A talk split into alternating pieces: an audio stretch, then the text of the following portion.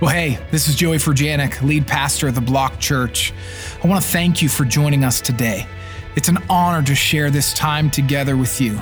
We hope this message will touch, impact, and transform your life and help take us one step further on our journey to revive every block.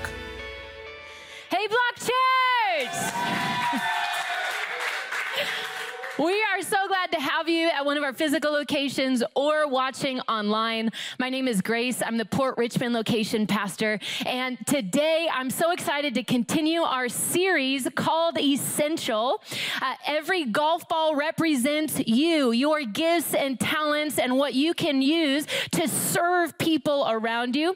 Every box represents the opportunities in our locations to serve and be part of teams. And we just want to thank you if you've signed up for that team, if you've joined and received that block team hat, thanks for being part of the community and the core of our church. It's been amazing to just hear the basics of serving week after week. And today is block group launch. So, our summer session of block groups is kicking off this week coming up, and uh, we're really excited about the different opportunities that you have to engage in community through block groups. And community has really been a big part of my life and Christian journey, even though it's not always what I want or what I desire. I kind of like to do things by myself and be alone and just this lone ranger, and I like to study scripture by myself, and I like to not talk to people. And so, the church has always been this challenge for me to to love people and be kind to people and talk to people. And in my early 20s, there were two other girls in my church and we were committed to uh, just helping each other be better. And the only thing we really had in common was that we were young, we were single, we were females, and we really liked pie. And so there was this restaurant called Village Inn, which no longer exists. I think they went bankrupt, but they're like a Denny's, and they would have $1 slices of pie every Wednesday. So we would go to Village Inn and we would get pie slices like this blueberry. I'm here to make you hungry this morning. Strawberry rhubarb or my favorite apple pie. But we'd be committed to Wednesday nights getting pie together and talking about our life, talking about what God was doing, where we felt challenged. And what was so amazing was we literally had nothing in common. One girl was like super hippie, crunchy granola, never wore socks or shoes, like Teva's only for life. Uh, the other girl was like, hairspray, makeup, heels every day. Like, and this was like the 2000s when those huge necklaces were, you know, in season and just wore the most gaudy jewelry. And then I was like just this stressed out kids pastor. Like, I don't even know how to describe myself in that season, but we were committed to Wednesday nights going to Pie Rush Wednesdays. And we did that for almost two years. And God used that moment, used that season in my life to help me realize this is not about having everything in common and talking to people who think like me and look like me and talk like me. I actually got to a deeper place in my walk, my personal walk with the Lord by being in relationship with people who were so different. And sometimes we'd bring out our Bibles and we talk through a scripture. But a lot of times we would just talk about what was God doing? Where did we feel challenged? Where did we need the Lord to minister to us? And we really found God's kindness in those conversations. And so the sweetness of God's presence in those conversations was tied to the pie for me. So pie now represents in my life the sweetness of community, the sweetness of God's presence that's unique when we're in vulnerable conversations, when we're in moments of feeling the safety that comes through that community, where we feel like I can say anything right now and I'm not going to be met with uh, correction or harshness or judgment. I'm going to be loved into a a deeper understanding. I'm going to be loved into humility. And so, pie is just this sweet opportunity. Uh, it's this representation of community. And so, today, the title of my message is called Pie Rush. And I want all of you who are taking notes to write that down Pie Rush, okay? pie Rush. Some of you guys are cringing so hard. You're like, it probably was a cry fest every Wednesday, and that sounds like the worst. Okay. Maybe for you, it's connecting over sports or hiking or, you know, grilling meat. I know we got a lot lot of guys in our church who love to grill meat. Whatever that connection point is, okay, that's what the pie represents today. Uh, the stats are really interesting. Um, the stats that have come out in 2021 or even this year, uh, the loneliness epidemic that is growing more and more. The pandemic really uh, influenced us to be more isolated and to be leery of people, weary of people, or to just connect through superficial ways. So, what uh, they're reporting now is that 36% of Americans report that they're lonely. That might not feel like a high stat to you, but it's about the dramatic um, growth that that has over two years. We used to be reporting between 15 and 20%. So, for it to now be 36 within the last couple years shows we're getting more and more lonely. 41% of people in America report that they don't have a best friend outside of a family member. So, family is important. We need family. But there's something unique about having somebody you can call a best friend who doesn't share a bloodline, who has no responsibility to be in relationship with you, but they just choose to be in relationship. They choose to show up for you. 41%, that's nearing the halfway mark. Half of Americans not being able to say they have a best friend. Uh, this is really interesting. Men are far, far less likely than women to have received emotional support from a friend in the past week, compared to 21% of men. Think about how low that is. Within the, the last week, to be able to say you've gotten emotional support from somebody a coworker, a friend, a neighbor, somebody from church. And as much as I personally hate that we need emotional support, it's the facts of life. We need somebody who's believing in us, speaking life into us, praying for us. That directly impacts our mental health, our emotional health, our relational health, and really our spiritual health because God designed us to be in relationship with each other. He always had the community in mind. A couple weeks ago, Pastor Joey mentioned that from Genesis to Revelation, the scriptures are speaking to groups of people. As much as Jesus died for us individually, and it's an individual relationship, the scriptures are always through the lens of interacting with others, of having community. The Old Testament, the law was all about how to be at peace with God and peace with men. The laws were not just about being at peace with God, it was also about don't commit murder, don't bear false witness, don't commit adultery. There were laws protecting us from harming the relationships of people we were around. The New Testament, same story. In the Gospels, Jesus gave 49 specific commands for us to follow, and 22 of them directly have to do with another person. Jesus didn't only give us commands for how to love him or how to repent or how to be in communion with him. He gave 22 specific commands like go and make disciples, like love your neighbor, don't commit adultery. Bring in the poor. Beware of false prophets. All of these have to do with being in relationship with other people. And Jesus said things like John 13 34. He said, A new command I give to you love one another. As I have loved you, so you must love one another.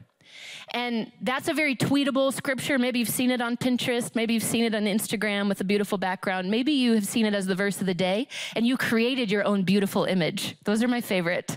Uh, that's a great scripture. When I read that on my own, what comes to mind are loving the people who are lovable. My dad, my sister, my best friends, the girl at church who always compliments me on my outfit, no matter what. Thank you. I love you.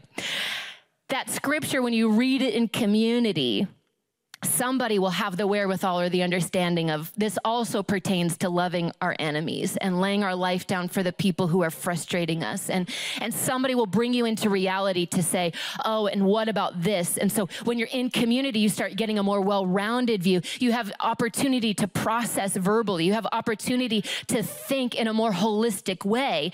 How do we love one another? We must love one another. Well who is one another? And you need to really process through who am I interacting with?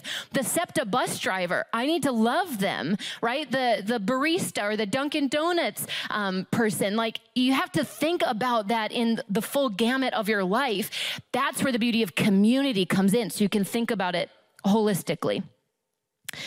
When I was uh, in my early 20s, I was also in a Bible study with six other people, and I was committed to this Bible study. This was like old school. You just sat in a circle and you opened your Bibles and you went through it verse by verse. And that's not everybody's cup of tea, but that was my jam.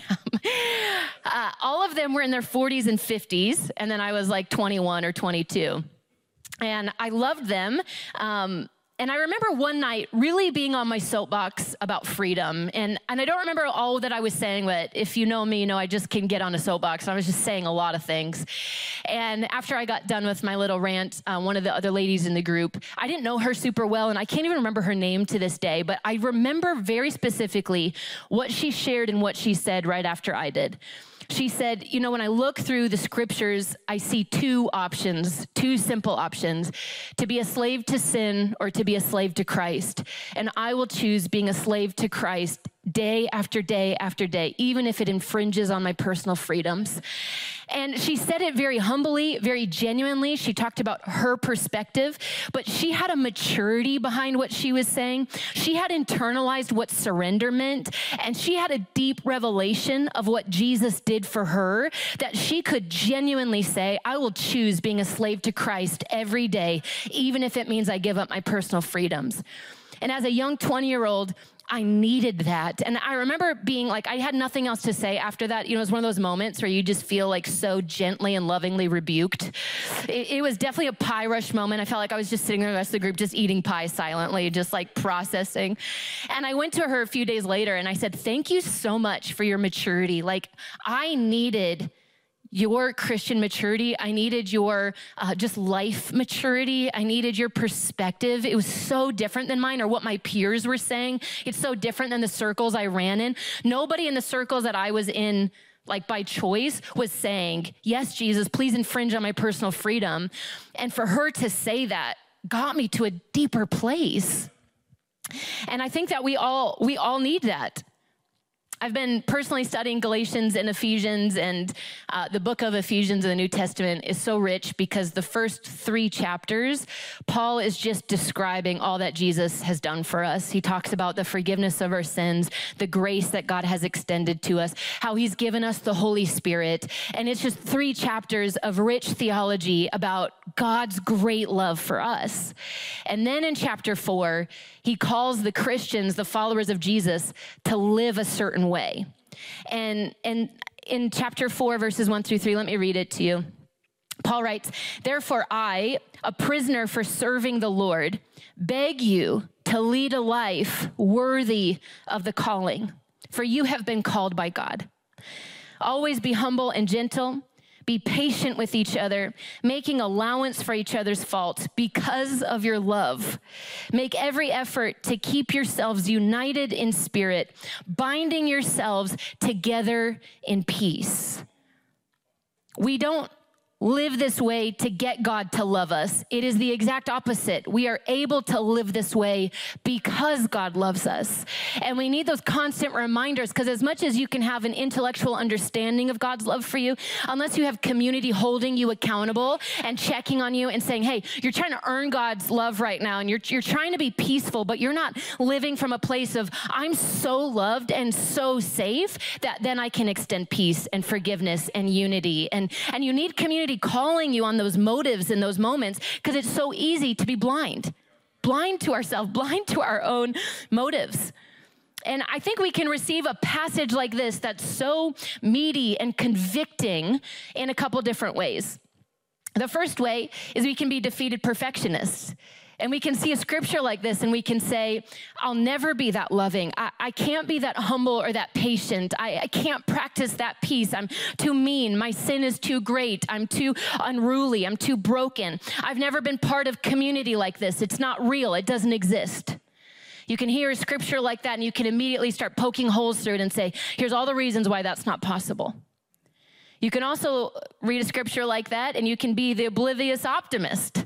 And you can say, Praise God, I just practice peace everywhere I go. I'm just the most forgiving person. And man, I just, I'm so merciful to everybody and I'm just unified always. And I've been in conversations with people like that. I'm like, God bless, good. I would never be able to say that. Like, I just so know how wicked I am. but you could just be that oblivious optimist that's like, hey, this is all good. Or you can be the mature believer I want to live this way and I can, but I recognize the only way I can is with the help of the Holy Spirit. The only way I'm able to walk in this is when God is moving through me and when God, out of his mercy and love, has transformed my heart to help me pursue peace with all people, to help me walk according to how I've been called and, and really living in that space of because God's called me, I can pursue peace and I can be in unity with all. And I just want to say this to all of you listening right now. You are called by God. You are called according to his purpose. If you have received salvation, even if it was today, during the worship moment, you raise your hand, you are called, and God has a plan for your life, and you need to walk worthy of that calling. If you've been saved for 20 years and you're still intimidated by scripture, you need to hear this today. You are called by God. Walk according to that. Walk in a way that's worthy of that calling on your life. Christians, we can't afford to not walk worthy of the callings on our life. That means to be at peace and be at unity and be patient and humble and making allowance for each other's faults. We have conflict, we deal with it, and we need to be unified again under the name of Jesus. So, scripture was always meant to be read together. It was always meant to be discussed. In the Old Testament, they'd come into synagogue and they would discuss and teach and they would memorize it. And it was this communal moment in the New Testament, uh, same thing. They would talk and discuss. Jesus would give teaching. They would discuss with each other. Well, what does that mean? And how do you live this out? We need more of that in our culture. We need on Sundays to leave hearing the message and go discuss it with our roommates or family members. We need to internalize it. We need to make sure we're not just being hearers of the word, but we're being doers. We need block groups during the week reminding us of what was preached on Sunday and the direction that God's bringing our church and our house so that we're going along with all that God has for us. We need places where we can ask questions and say, I heard Pastor Joey mention this. I don't quite understand that. I don't quite know how to internalize that. We need brothers and sisters of faith. We need godly community where we can ask questions and we can wrestle through things and we can internalize. And I want to say this to you it's good to be in a group where not everybody agrees all the time. It's good for you. Some of us will go to block groups and somebody comes from a different background, denomination, theological standing, and we're looking through a scripture or we're talking about it as we are hiking, and we get turned off and we're like, ooh, that didn't feel good. They disagree with me. And so we don't go back to group. I want to challenge that and say, keep going back. Keep wrestling together. Keep hearing it from somebody else's perspective. Keep seeing it through somebody else's lens. That doesn't mean you have to agree, but it makes it more rich when you look through it yourself to be challenged. Hopefully, what's happening is you get softened and you, you stop being so rigid in your interpretation. You stop being so prideful in how you understand Scripture. Maybe you go to a group, you know, this summer session and, and it's at somebody's home and you're studying the Bible or going through a book. It's amazing. If that's your cup of tea, do that. But some of you need to know just how diverse the opportunities are. We have activity groups that are based around doing things together. And the hope is that you build connection, community, and have a conversation about the Lord as you're doing that activity. Some of you are going to love sitting around and talking about the Bible. Do that. We love that. But for others of you, participate in these different groups on Zoom or in person, all different times of the week. It's six weeks. What I really want to say to you is I think that there's so many sitting in the seats who are called. God's beckoning, God's inviting you to lead groups and to set the tone and space, to set the table for people to come and talk and discuss and be in community. So participate this summer. Be a faithful attendee, a faithful member for six weeks. And then in the fall, lead something. Be creative. Ask God, what kind of a table do you want me to set? Is it through playing board games? Is it through watching sports? Is it through reading a certain book? You need to set a pie rush moment and invite people into the sweetness of community where you can just be honest and real and have conversations. There, there's endless opportunities. If you want to talk about the boxes that are available for this, they're endless. You can be creative, but you need to participate yourself. You need to serve another leader this summer session for six weeks. So then you've, you've got an understanding in the fall so you can lead well. get creative. Understand that God's desire for community is not shallow, it's not limited, and it's not just all that you've seen before. God does new things, and there's new creative ways for us to be connected with one another. What I'd love to do now is share a couple stories of some block group leaders that have been serving our house and serving you by leading block groups. Thanks so much for joining us today. I especially want to thank those of you who give generously to help us revive every block.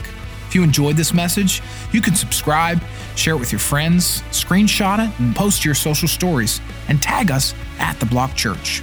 We'd love to hear from you and how you found this encouraging and inspiring.